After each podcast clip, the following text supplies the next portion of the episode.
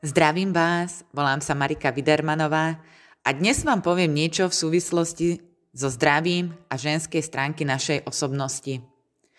Väčšina populácie v súčasnosti rieši iba tému pandémie, teda covidu, čo z môjho pohľadu je závažná vec, ale vyriešenie tejto situácie je iba vrchol ľadovca a keď nevyriešime koreň problému, možno o niekoľko rokov bude ďalšia celosvetová katastrofa, ktorej budeme musieť čeliť.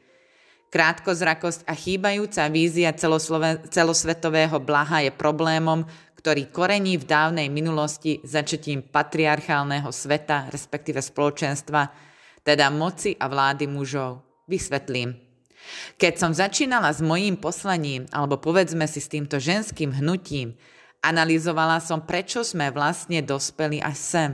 Čo viedlo ľudstvo do tejto deformovanej súčasnej situácie, a výsledok ma vôbec neprekvapil. Je to nerovnováha. Nerovnováha mužskej a ženskej sily, teda energie.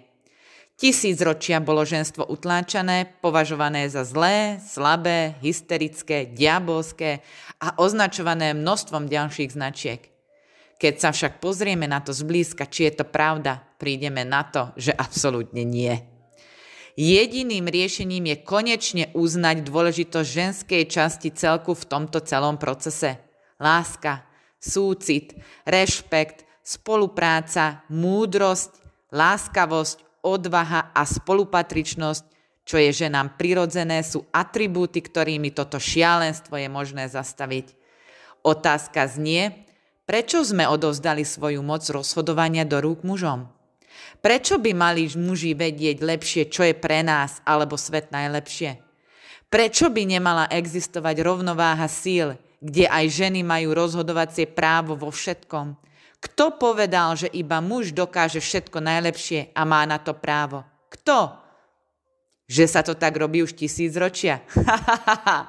no a tu je ten gordický úzol. Vidíme, kam to viedlo.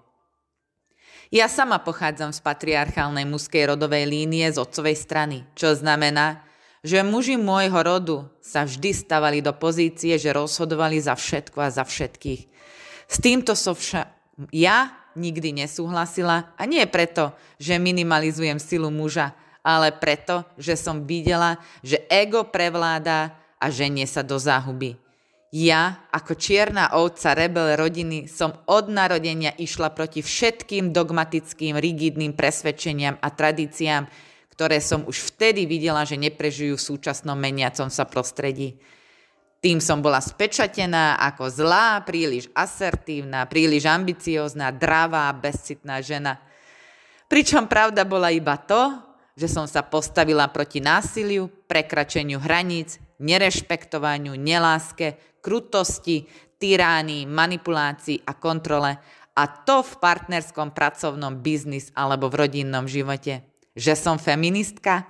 A poznáme vôbec pravý pojem feminizmu? Nie je to nenávisť voči mužom, ale je to pomoc a podpora žien, aby boli sociálne, ekonomicky, finančne, emočne, duševne aj mentálne nezávislé. Toto je moja misia.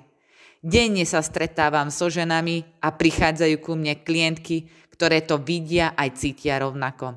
Ženy samoživiteľky, rozvedené, ovdovené, nešťastne vydaté, alebo ešte len dievčatá, ktoré sa rozhliadajú v tomto svete a sa stretávajú s odmietaním, nerešpektom, nesúcitom, označované za hysterky, ak otvoria ústa a zvýšia hlas, lebo sa k ním nesprávajú úctivo.